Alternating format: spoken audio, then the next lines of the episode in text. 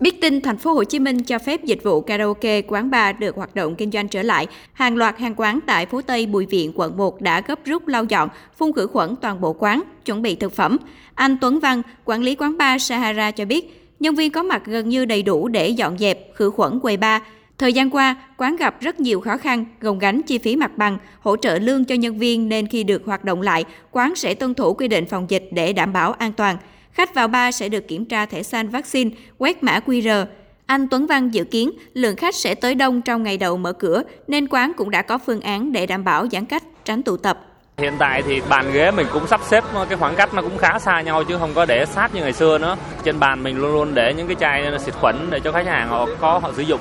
Cũng luôn luôn nhắc nhở khách ví dụ như nếu như mà họ ngồi sát nhau quá thì mình sẽ nhờ bảo vệ tách họ ra xa một tí để cho cái công tác phòng chống dịch bệnh nó cũng được an toàn.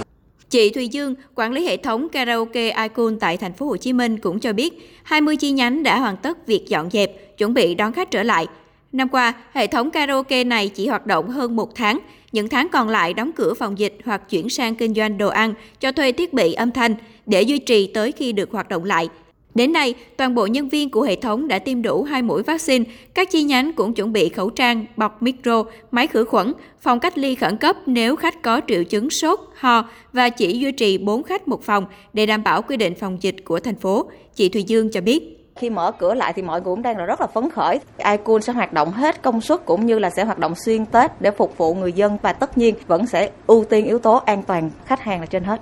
Còn anh Lê Hải, chủ quán karaoke tại thành phố Thủ Đức cho biết, đợt này quán của anh chưa thể mở cửa trở lại. Ba năm kinh doanh thì mất khoảng gần 2 năm dịch bệnh nên quán của anh Hải chưa dám mở lại, phải chờ qua Tết âm lịch. Anh Hải cũng khá lo lắng khi tình hình dịch bệnh vẫn còn phức tạp, chỉ sợ mở cửa xong lại phải đóng thì quán khó có thể cầm cự. Gần Tết quá chuẩn bị không có kịp, à, hàng hóa rồi nó cũng mắc nữa. Với lại nhân viên đâu có tuyển kịp đâu cái ờ, đợt vừa rồi không cho bán nữa nhân viên nó nghỉ ờ, hết rồi bây giờ ờ, tuyển nhân viên rồi đâu có training kịp đâu không đạt hiệu quả nữa